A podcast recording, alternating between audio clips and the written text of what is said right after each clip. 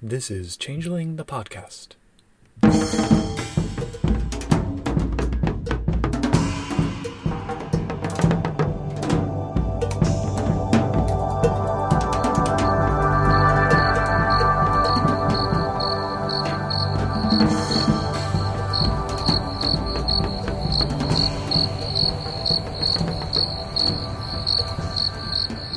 Welcome to Changeling the Podcast. Come for the glamour, stay for the vibes. I'm your host, Josh, and with us is your other host, Puka. Say hi, Puka. Hello. What are we talking about tonight, Puka? Tonight we are delving into the Technicolor wonder that is Kithbook Trolls. So that's that's something. Yes, it's a definitely a Kith book. The first Kithbook.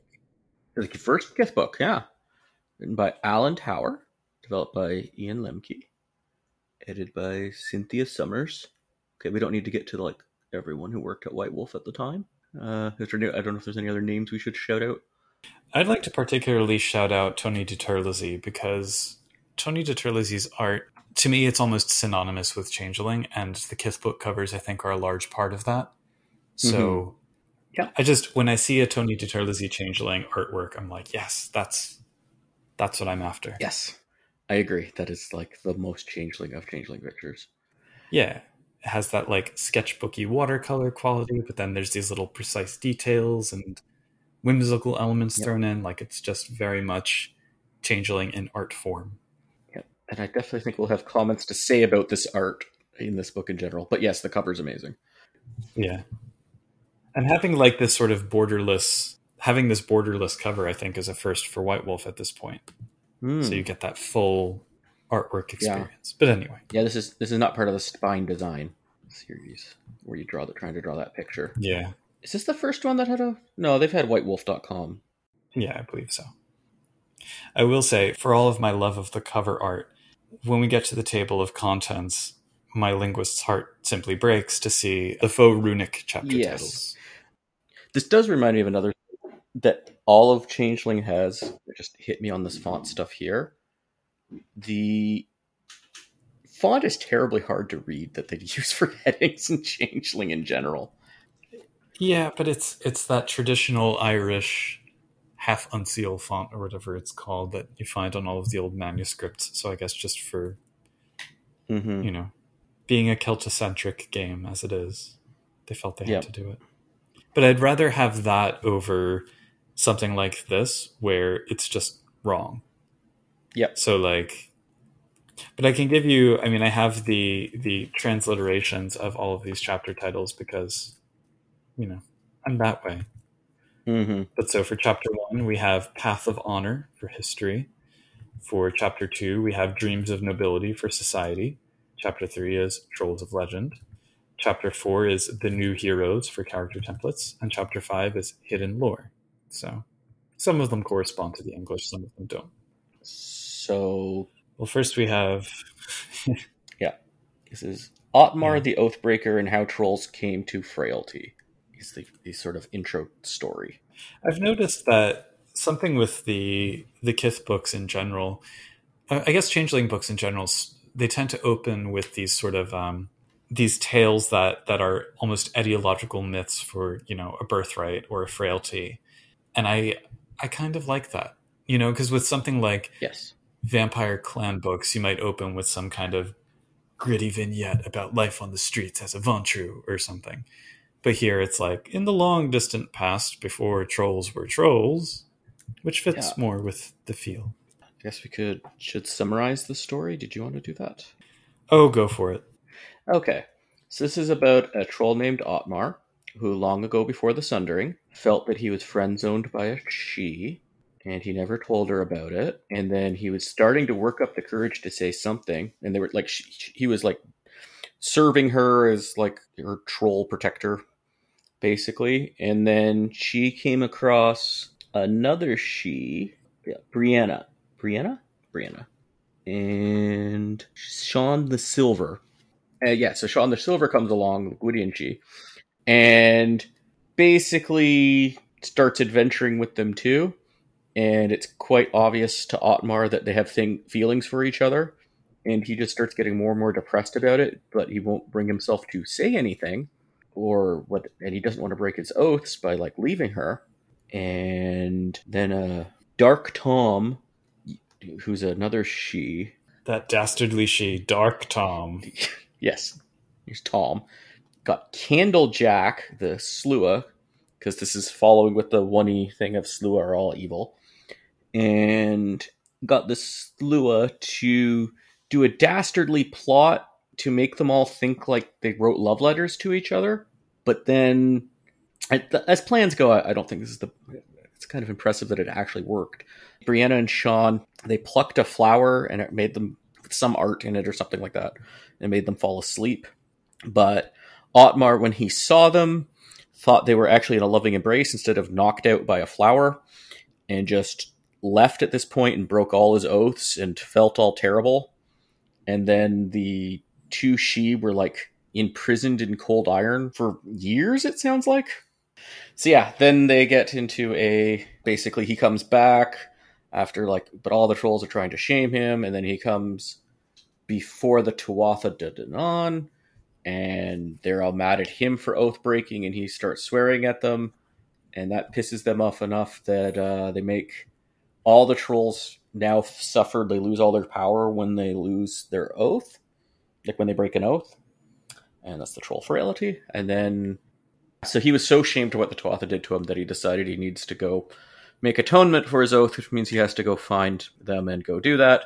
And then he goes through and he's a crazy, powerful thing and ends up saving them and gets his powers back and takes care of both them and their babies that come along later the end. So, what do you think about this story, Puka? It is a very long story. yep.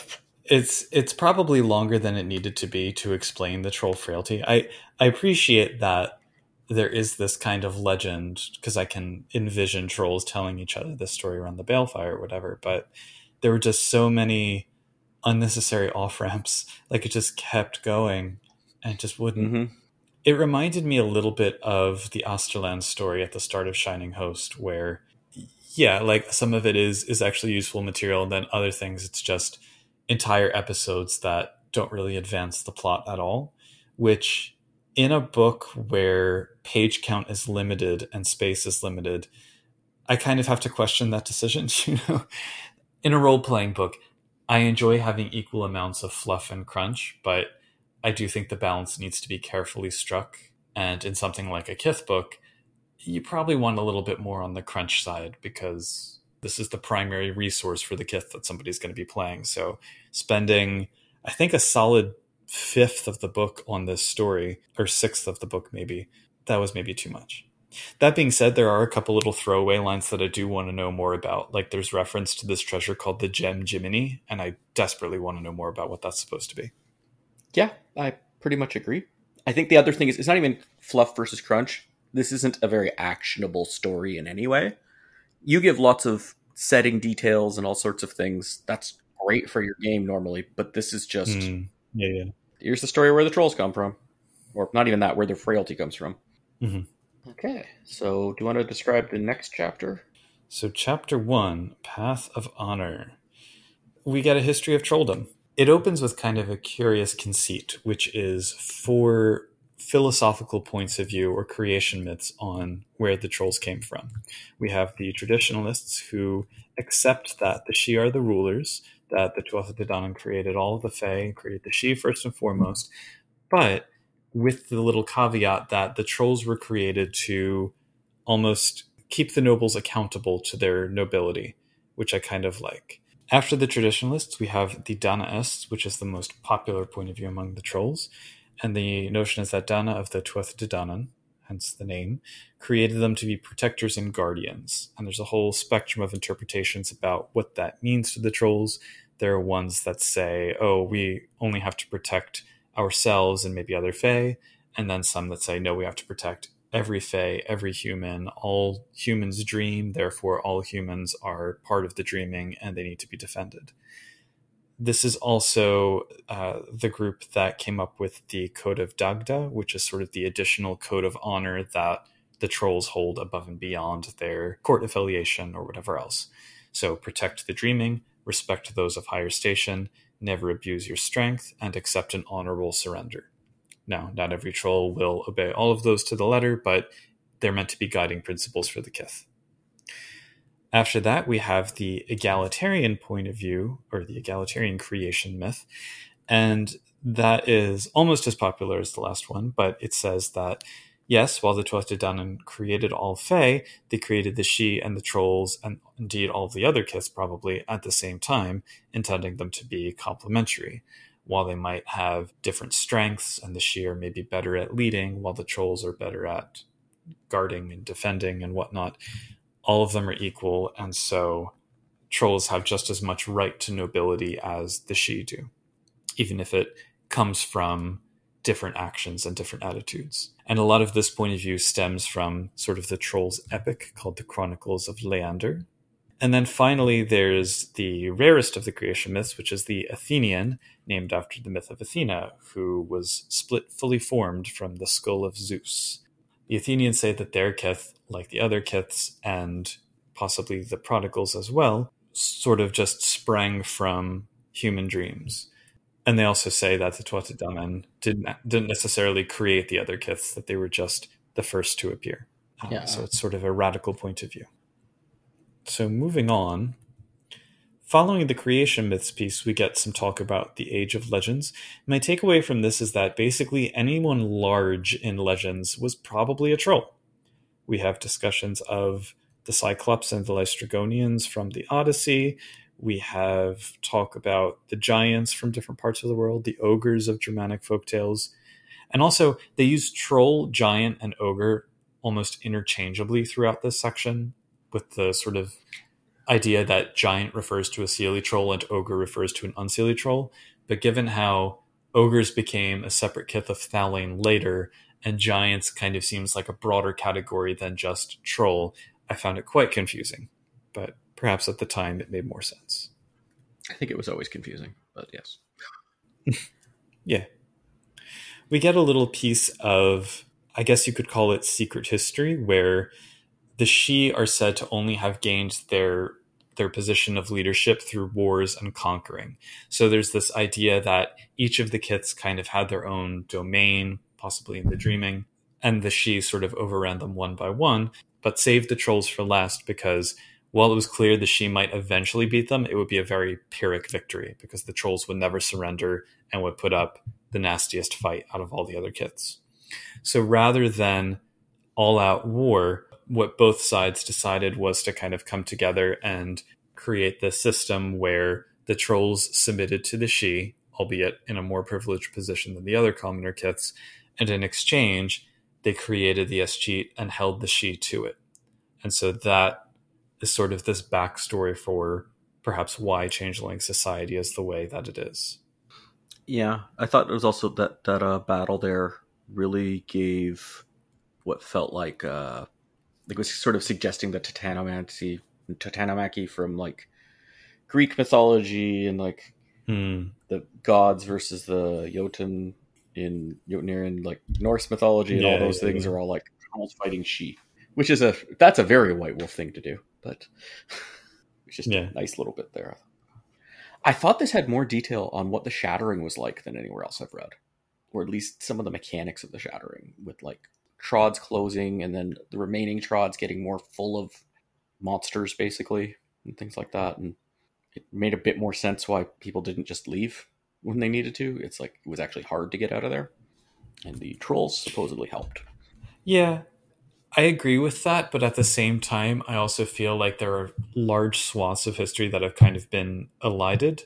So, because we go from the age of legends and these sort of primordial, prehistoric in the literal sense, you know, before there's any kind of written record, these sort of battles being hashed out between Sidhe and trolls and all of that.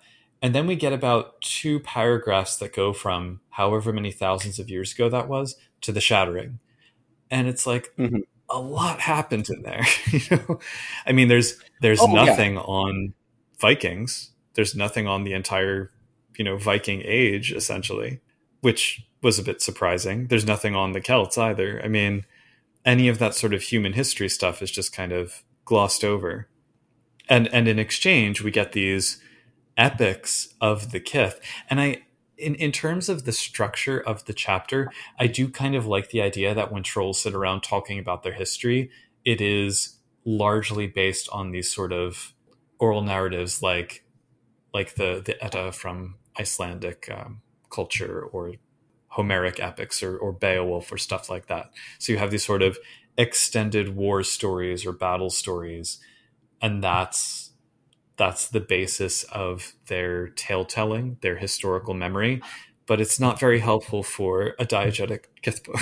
so yeah, like there's other things like exploring this theme of trolls being the pre-farming Europeans, perhaps like that were holdouts, and then eventually they become the farmers. Everyone else lives in cities.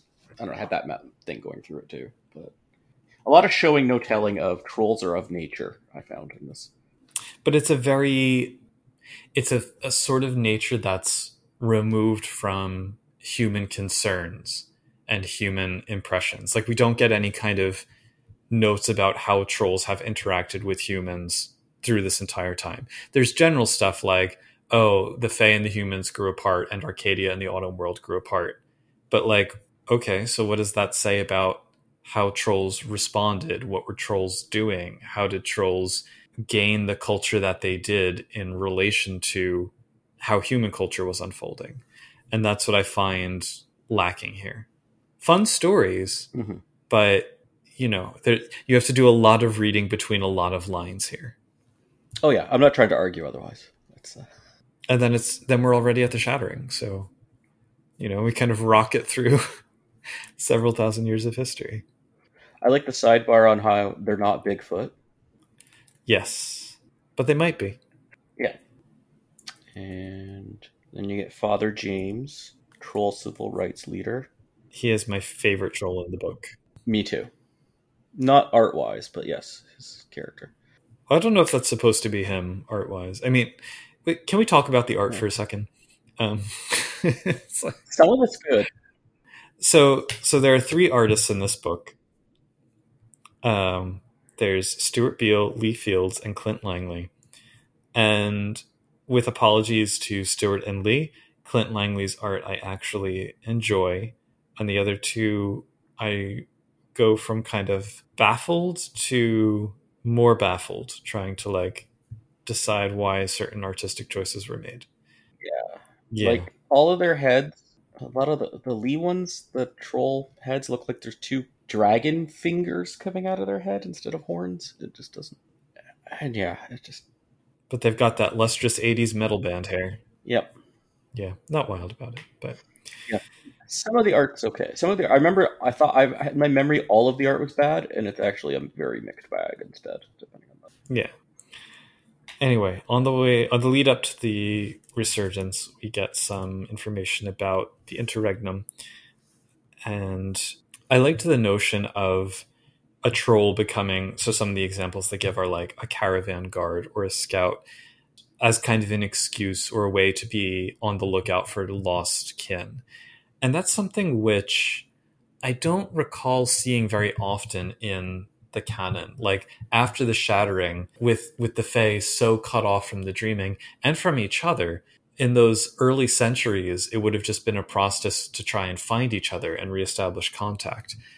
I like that this directly calls that out. I wish there were more information about it and the possibilities that that means for troll history or any Kith's history. But yeah, there's another little throwaway bit that I liked in the interregnum stuff too about how maybe there's still trolls who didn't go through the changeling way in the wild places of the world. That just little story hookish story stud. I think Terry Robinson called mm. it. But it was something that stuck out at me. It's like, oh, that could be. I could use that. Mm-hmm. And there's notes about how the trolls kind of turn to the wilderness as a way of avoiding the industrializing cities and their rising banality, but also just how they were becoming the de facto, maybe not rulers, but leader figures among the Kithain that they found or who found them. It's also worth mentioning that the notion of the trolls being nobles, the book kind of details, well, kind of details because it's only a few sentences, I think, but they talk about the rise of a system of nobility in the absence of the Sidhe and how it was both very gradual and the trolls maybe not reluctantly stepped into those roles, but sort of they didn't they didn't say I'll be the leader. They kind of waited till the other kids said, "Hey, we want you to be the leaders," and that's how they ended up becoming the ruling class to some extent. But they were more, I guess, more just law keepers than aristocrats. So maintaining the escheat and the code of Dagda and all of that. Yeah, it explicitly said that like if Kithain didn't want to listen to their rule, that was fine as long as they weren't attacking mm. Kithain. Yeah. so yeah, the resurgence. Yep. We just get lots of war stories, which you'd kind of expect from the trolls, I suppose. Lots of war stories, in fact. I mean, we have the Battle of well, the Beltane Massacre, the Battle of Central Park, the Battle of Greenwich, the Reunion of Peace, more about battle aftermath. So, just a lot of Accordance War focused stuff here. And similar to the idea of trolls sitting around telling these oral epics, I can also envision trolls sitting around the balefire telling their war stories.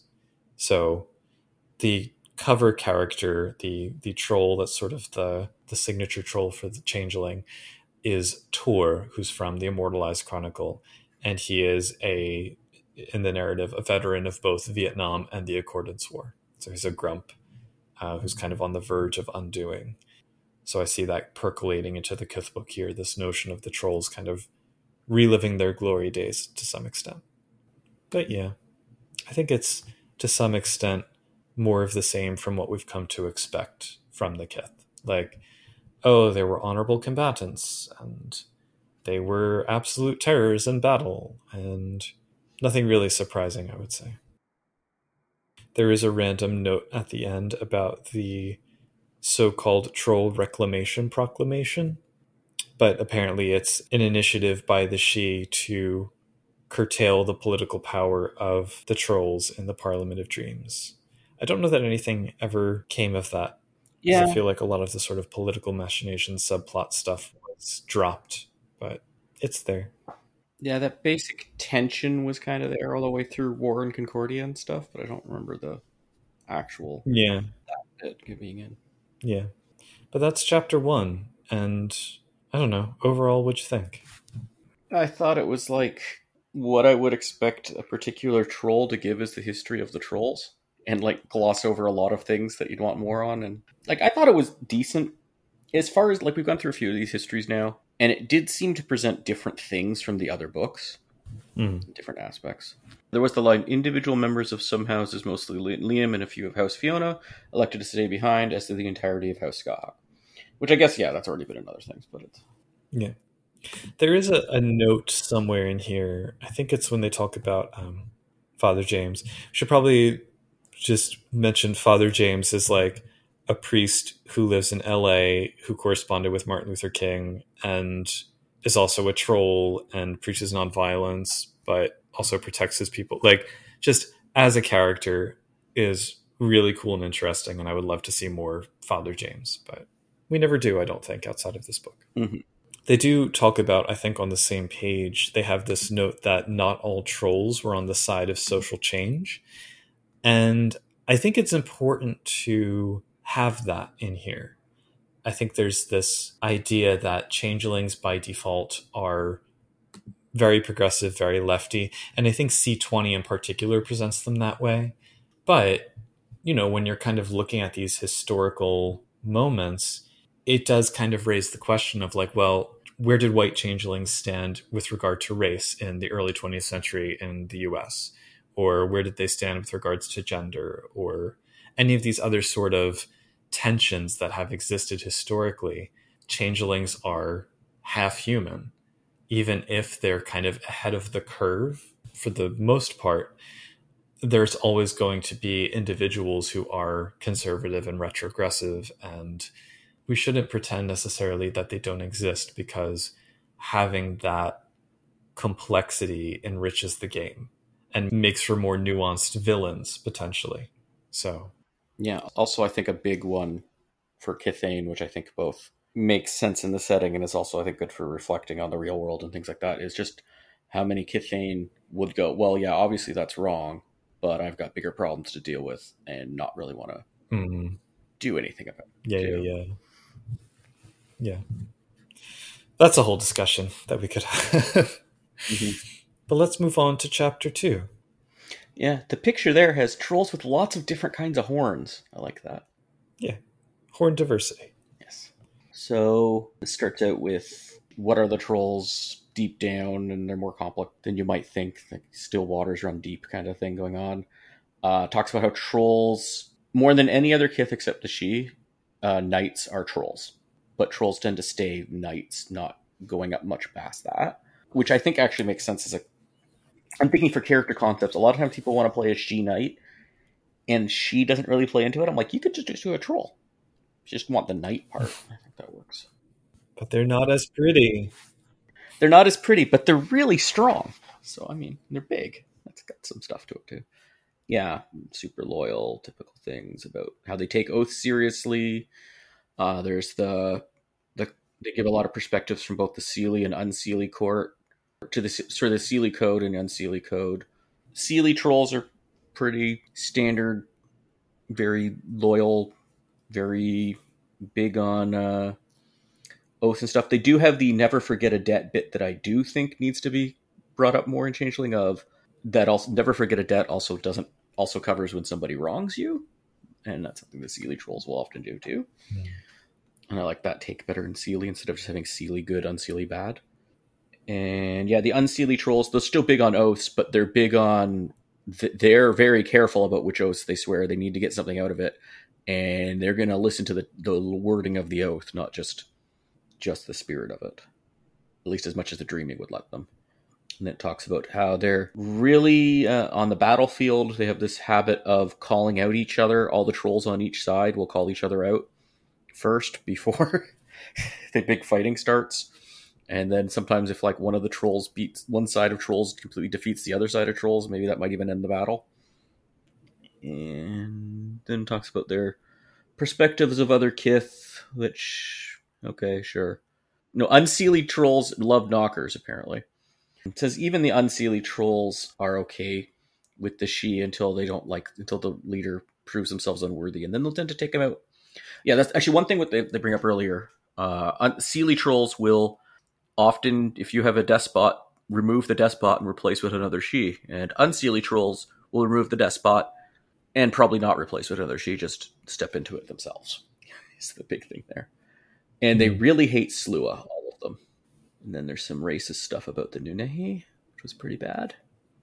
And yeah, the whole Gallain prodigals are well actually oh there's a oh there's a bit here about uh nymphs. Being strange as the nymphs are, they're infinitely closer than the Nunnehi. So more about this secret nymph kith, kith that uh, I have that in my notes as well. it is evidence. yes for, for that kith book uh, nymph you're gonna eventually put out right. Eventually. I mean, I think at this point we have enough to to build a reasonable both a reasonable case and a reasonable build for nymphs. So Mhm. get on that. Yeah, and I'm not sure how we'll have to see how far into second edition they keep up with the nymphs, or if that just drops away. I think once in Nunnehi The Secret Way came out, it was fully over. So yeah, And then they talk about troll society, and this is still in the era of changeling when if most Kithain just hung out with their own kith. And then talks about troll freeholds, which I'm picturing as like no less than like 30 trolls in them, with the way they're describing the structure of a troll freehold. Maybe you could get with less, but it's still going to be a lot of trolls. it's like a mead hall. Yeah. And like yeah, they have the three fellowships, which is discussed here and not really referenced anywhere else. Of yeah, of uh There's the Fellowship of the Hearth for domestic affairs. yep. The Fellowship of the Storm for military affairs and the Fellowship of the Mountain were spiritual and historical aspects. Also covering glamour, maintaining the balefire and whatnot for the Fellowship of the Mountain. And it generally corresponds to Hearth is Childling, Storm is Wilder, and Mountain is uh, Grump, but doesn't have to be. Like, uh, there's lots of examples of Grumps doing Hearth and Wilder's doing Mountain and all that stuff. But, and they have another oath. There's a lot of oaths in this book. that don't have list any mechanics, but just sort of the oath itself. And then talks about noble freeholds run by trolls, and then motley freeholds run by trolls, which are all both called lodges. And then talks about troll romance. They read the uh, Nobles the Shining Host with all the romantic legacy stuff and wanted to go, how, tr- how can trolls play into this? Not that they actually brought in those mechanics, but. Yeah. Luckily, this section is mercifully short. Yeah, some troll societies. There's the Oathbound. They swear a lot of oaths, but maybe secretly. The Brotherhood of Thor. They're big on protecting the Fae. Society of Veterans, which are just uh, VFW, but for trolls. Knights of the Way, who don't call themselves knights because they call themselves rovers, so people don't think that they're all knights. And they just wander around. It's tying to a story of Red Rory and Moira the Mountain, who are to, to uh, troll lo- lovers of history. Like back in history, they fell in love and defended a bunch of trods, so they go around defending, beating up monsters, and maybe helping out with some trod stuff. Uh, the Protectorate, which is all about love and protect facilitation of love and protection of lovers, which is like okay, are they matchmakers? And then the Keepers of Justice, but they don't actually act as judges; they just will give advice on laws and history. I mean, I guess trials, maybe. So that's that chapter. Yeah, what did you think about that, Puka? Yeah. Overall, I think I liked it better than the history chapter because it at least was more direct in its applicability for games. But there's definitely moments moments I really liked and moments I was indifferent to. I did think that something I would have liked to see more of was the relationship that they have with the Sidhe because it's the most interesting and complex out of any of the troll perspectives on other kiths. But there's a little mm-hmm. bit, which I guess is good. Just that notion you know they they demand that the Sidhe earn their nobility, and I think that that's a really interesting social role for them to fulfill. I almost see them as kind of like the HR department of the Kithain, for better or for worse. They can't quite hold power completely accountable, but they're the ones that all the other commoners come to with their problems because that's the only place they feel like they'll be heard. And I like the notion of them being knights, but not advancing beyond that because they wouldn't have enough time to devote their full attention to the responsibilities of being a baron or a count or whatever. And they want the Sidhe to recognize how much is involved in those responsibilities too. Because if they don't, the trolls are going to be the ones to call them out on it. So I kind of like that dynamic that they have. There's a nice note about with the oaths. I just I also find it really sweet that the oath we get in this section is an oath of adoption. Like just straight up, mm-hmm. you know, you're my family now. And I think that speaks very well to the changeling theme of chosen family and kinship. So I really appreciated seeing that in there. But with oaths in general, there's this Seelie versus unseelie perspective where the Seelie see oath swearing as a duty or privilege, while the unseelie see it as a sign of might. So the Seelie are like, I'm going to keep swearing oaths because that's what I'm here to do. And the Unseelie are like, haha, I've got 10 oaths going at once. Bring it. You know, that's kind of an interesting dichotomy. Like you said, having this first edition, each kith kind of hangs out just with the rest of their kith is something that I find difficult to integrate into a mixed splat game. It makes a little bit more sense to me for the trolls because they have a mechanic that's tied into their culture they have this whole structure around honor and the swearing of oaths and everything. And then they have a birthright and frailty that are directly tied into that. So I can understand it to some extent, but it's still difficult to kind of run with that unless you happen to be playing an all trolls game, which more power to you if you're going to do that, but it's unlikely that that comes up very often. On the all kith thing, I have I like to think of that as like and I, I run sort of like a milder version when I run when I usually run changeling. I think of it as a lot of the Kithain do spend a lot of time with others of the same kith, and when you get a PC group going, it's a little bit unusual, like having the cross, but it's not unusual enough that it's like a problem. But just I don't see like equivalents to PC groups running around in droves in whatever area you have changelings in. So it's like you know, having this sort of group of questing, adventuring part, whatever they're doing. Yeah, It's like, oh, there's one of those here. You know, not like what most Cthulhu are doing. Yeah. Does that make sense? And then even then, I would say like you know the troll characters should still have connections to trolls. You know, your red characters connections to a Corby or something. You'd have a sewing circle for your boggans. yeah. The thing that bothers me about the presentation of the trolls as like a closed society here, though, is that it just doesn't feel like it's entirely earned. I mean, yes, okay, they have this structure around honor and everything, but it's not like the other kiths don't also have that or don't understand that. And there's nothing in the description of them that makes them sound terribly unique culturally, I mean. You know, personality wise, sure, they value Mhm. honor above all else because mechanically they have to. But I want to hear, oh, every every new moon they do feats of strength around the fire and whoever wins gets crowned grand high such and such and gets to eat all of the roast beast for that that night and if a satyr's invited and he happens to win then congratulations satyr you get to eat the roast beast or something you know and just those little aspects of practices that are unique to them but comprehensible to others i think would go a long way in making them feel like a, a fully fleshed out kith that is nonetheless integrated into changeling society. Mhm. And I, I mean, we'll get to this with other kith books. I think some kith books do this and some don't. And this is one of the ones that it feels like doesn't. Maybe because it's the first one and they were still figuring out exactly how they wanted to do it. But Mm-hmm. in any case, for the remainder of the chapter, the fellowships, I like the idea of them. It's just not clear to me. It's they seem to have this vote of no confidence power, but it's unclear exactly how that works. Where they can kind of like, I don't know, stop a, a lodge from taking some kind of action, maybe declaring war or something. But I'm not exactly sure how that works. And the societies are fine.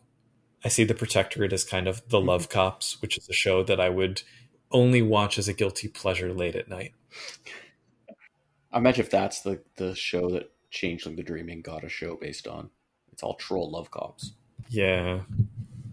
Chapter three. Yes. So what what do you want to take us through the chapter three?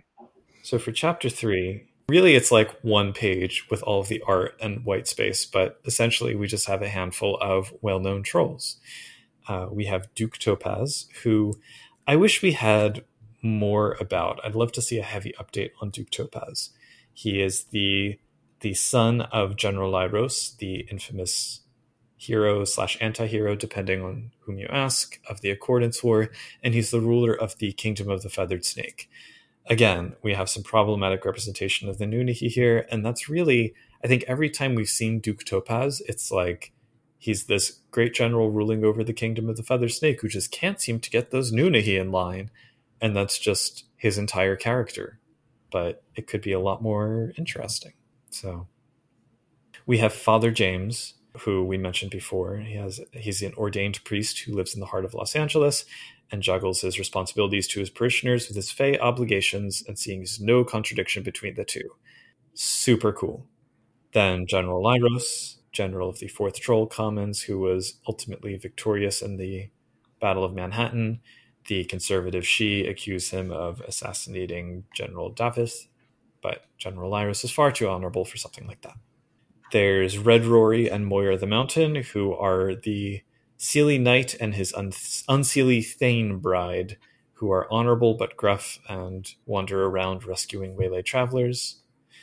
We have Alice the Norn, who's a grump reputed to be the most powerful Cirrus in all of Concordia. And then we have the Dread Menace. Uh, Yeah. that, my my show notes for this, this chapter are Sigh the Dread Menace. Yeah, that was it was a choice. He is a, a troll of Caribbean heritage who has dreadlocks. A bad pun. Oh, and he steals stuff. Yeah. And he hangs out with Redcaps and Sluagh, so you know he's really bad news. Wherever he's found, there's almost certain to be some sort of trouble, usually the violent sort. Yeah. So, of these famous trolls, I would say two are absolutely great to use in your game Father James and Alice the Norn. Four are relevant to the history of the Kithain and the history of trolls, which are Duke Topaz, General Lyros, Rodroia, Moira the Mountain. And we'll just leave the remaining one to the side. And that's it. Okay. So next we have chapter four the new heroes character templates. With peculiar art to open.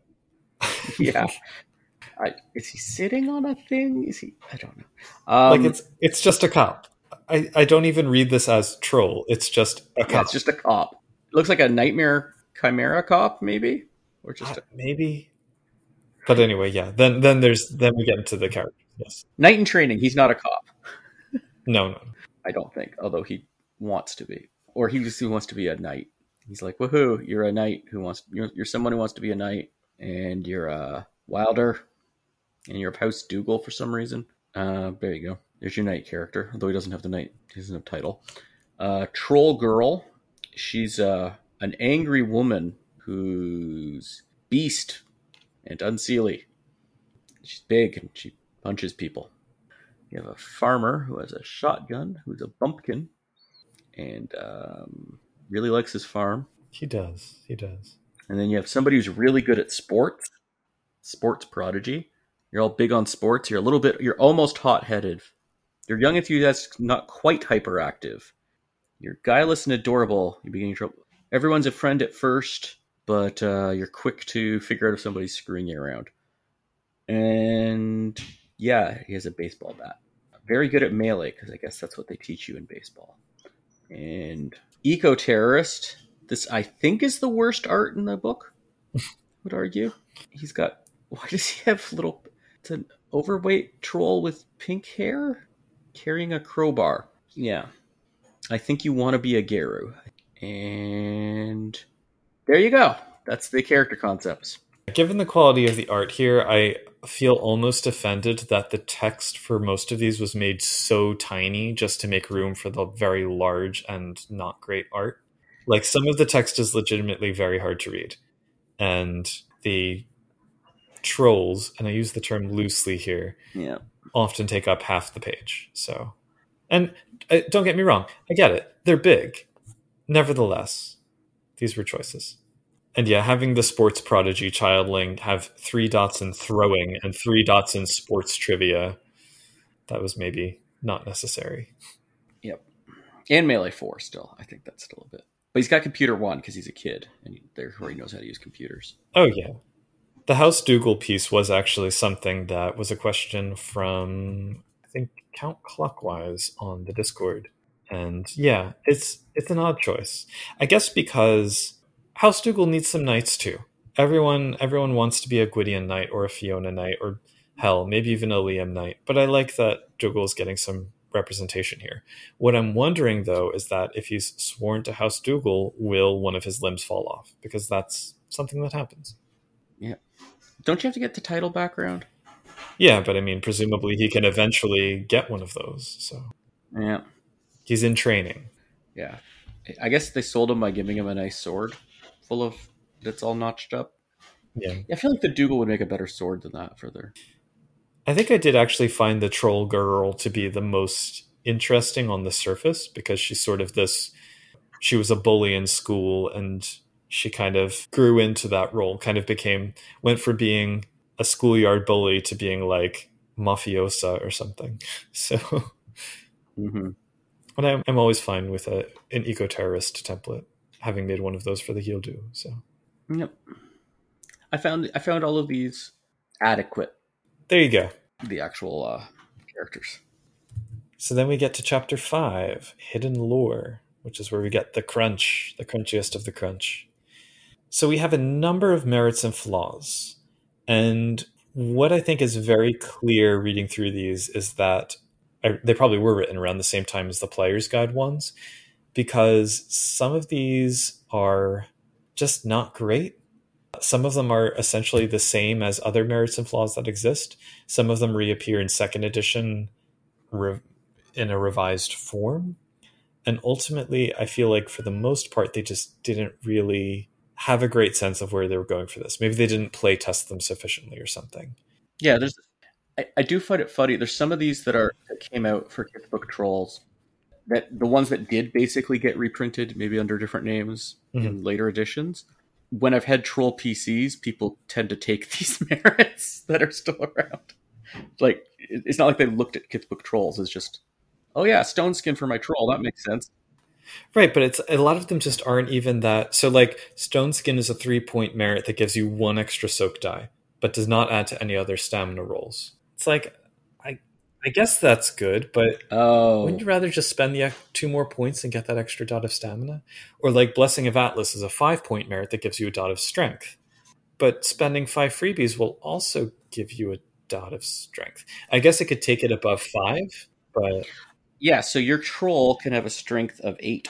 I suppose, but that's that's leaning very hard into strength as a choice, which I don't know. Min maxing in that direction is almost never a great idea. Mm-hmm. Or like Blood of Rivers is functionally the same as uh, Fairy Eternity in second edition, because Fairy Eternity in the player's guide was only two points, and here it's five points. So something happened where they said, "Oh crap, immortality should not be that cheap." Uh, Of course, now in C20 it is again. So yeah, because immortality is so game breaking that your character doesn't get old Yeah. quickly. You have things like the Arcadian or Ancient Oath, which is basically the same as Mystical Prohibition or Imperative. You have some flaws like Nature Bound, where you get a two point flaw with a one die penalty in unnatural settings. So, okay. I don't know. It's just they don't seem very compelling or really having much impact on the game to me. So that's my that's my take on like great for flavor i suppose but i want merits and flaws to be a little bit more interesting than that personally Yeah, that, that actually we can go uh, reminds me of the weapons.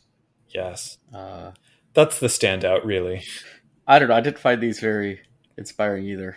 I'm Like uh, you get really big die bonuses. That being said this the the weapons section i think has the best art in the book or the the objects overall i should say.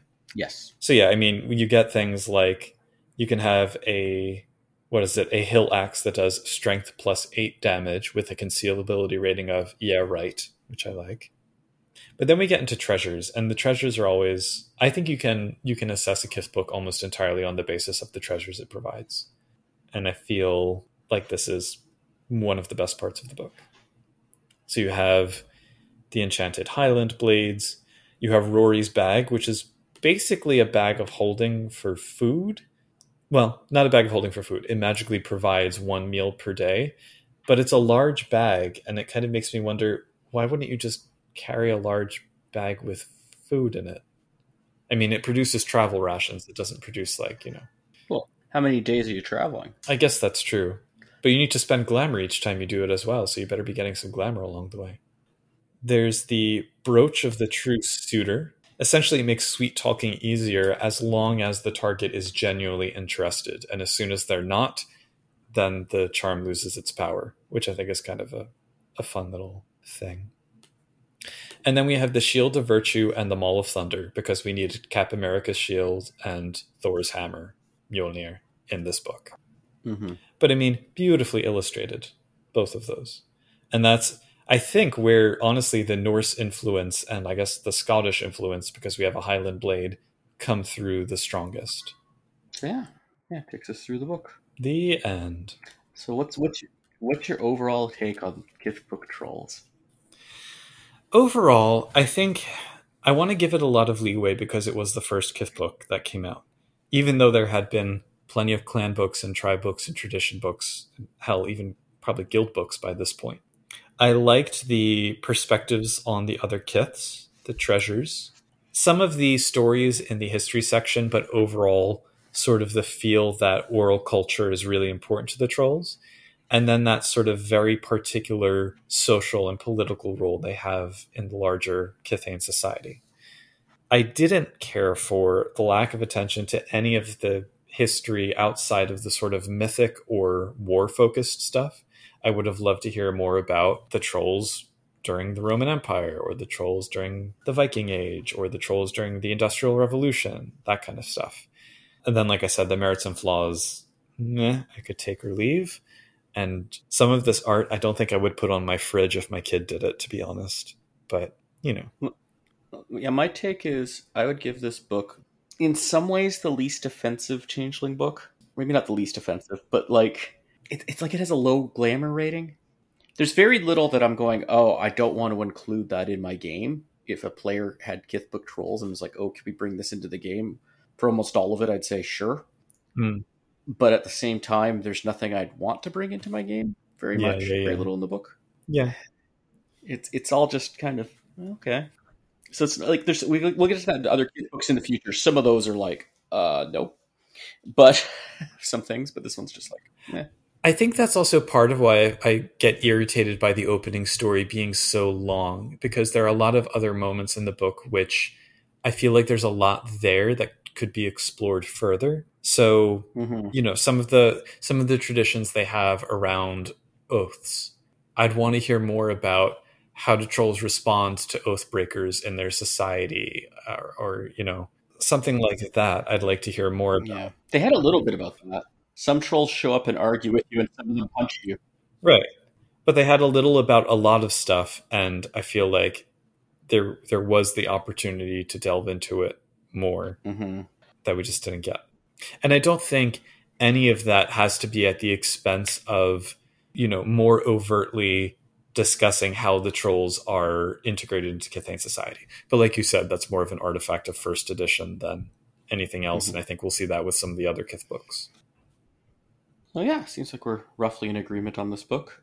If you can pick it up for cheap, I think it's worth reading. Yeah. I don't feel worse for having read it, so that's something. Yeah, and and it's like there's actually very little that's so first edition of focus that you couldn't use it in C20. Right. Yeah.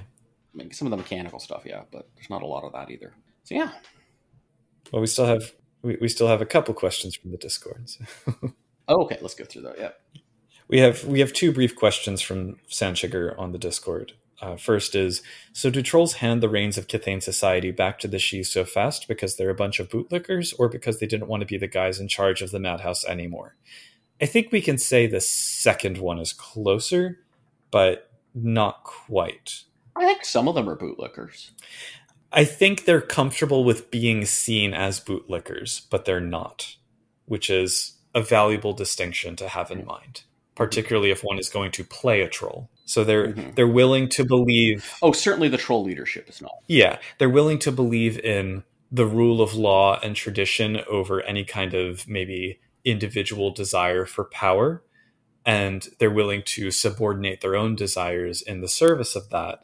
But at the same time, they will hold anyone in a higher position to the same standards they would hold themselves to, which, you know, is interesting, I think, is an interesting Mhm. way of looking at it. So, Yeah, it would have been nice to get what that standard meant, though, because I don't think they're automatically overthrowing. Like, I think they have a pretty high tolerance before they will overthrow a yeah, yeah, definitely. Although mileage may vary, certain certain trolls will have different levels of tolerance for different types of Sidhe. So, hmm and obviously, court comes into it, and I guess fellowship comes Mhm. into it. Although I don't think that's a a notion we see anywhere else ever again for trolls. hmm And then also from Sandsugar, the question Did anybody else ever read the online alternative Kith book? If so, what were your thoughts on the less Celtic approach? So I had not read it when Sandsugar posted the link. I did go snag it and I will read it. But just from a quick skim of that book, which does seem very more Norse inflected to me, I have to say, this one didn't feel like a Celtic approach at all it didn't feel terribly tied to any particular culture, which I think was both good and bad. Yeah. I mean, when you want to look at the roots of the presentation of trolls, you you do see scraps of it. Like there's a little bit of the Highland warrior stereotype. Trolls themselves come from Germanic mythology. There's a little bit of Saxon elements. There is a little bit of Celtic elements, but none of it really stands out overtly. So I don't know. Hmm Like, there's the Dagda stuff because they got the code of Dagda. Yeah, there's that. And I mean, there's the Danaists, but then also the Athenians. So there's both Irish and Greek. So it's, I mean, it's a big jumble. There is a note, I think, early in the history chapter where they, they use kind of multiple names or they, they make reference to the various names trolls have been called, among them giant ogre, etc. And it makes me think about, to draw a biological analogy, that a kith is more like a genus than a species. And so, and, and you kind of see that with Changeling the Lost as well. It's just made more explicit there, maybe. So the trolls are, I guess, a generally European, you would you could probably say, large and stoic and honor bound kith with many different little variations in expression from culture to culture. So there's there's a lot of that sort of mm-hmm. Melting pot generality in this book, I think. Yep. Anyway, thanks for the question, Sandsugar. So I guess that now we're wrapped up. Yes, that's that's all I've got. There's a character sheet at the back. There's a back cover. What more do we need to say? Yep. So once again, this has been Changeling the podcast. Uh, I'm your host, Josh, and also Puka here. You can find our website at changelingthepodcast.com. You can find our Patreon. www.patreon.com slash changelingthepodcast. Yes. You can find us on a page on Facebook. We've got a Twitter at ChangelingCast. We have a Discord. Uh, best way to get to our Discord is to go to changelingthepodcast.com You can also email us if you'd like. Podcast at changelingthepodcast.com. Yeah. And uh, yeah, find us on the Discord. Reach out to us if you have any comments or questions or anything along those lines. And with that, uh, make sure to overthrow any oppressive nobility that's not pulling their weight. And write a damn good epic while you do it. Rumor has it that Kithain trolls resent the appropriation of their moniker to describe internet denizens whose sole purpose seems to be irritating, threatening, and disrupting the working of civilized online society. The blue skinned behemoths would like everyone to know that they do not endorse such behavior, and in fact are upstanding citizens that would like to support the community and glamour they see in the world. To that end, we'd like to extend a very special thanks to our producers who helped make this show possible, or at least more probable in a harsh and unforgiving universe. They are Sandsugar, Seja, and Terry Robinson. If you'd like to similarly be a force of generosity and good, please consider leaving a review on the platform where you're listening to this podcast. You can also visit our Patreon at www.patreon.com slash changelingthepodcast. Signing up to support our show is how you get your name in this little shout out at the end. But regardless, thanks for your attention and listenership, and keep on dreaming.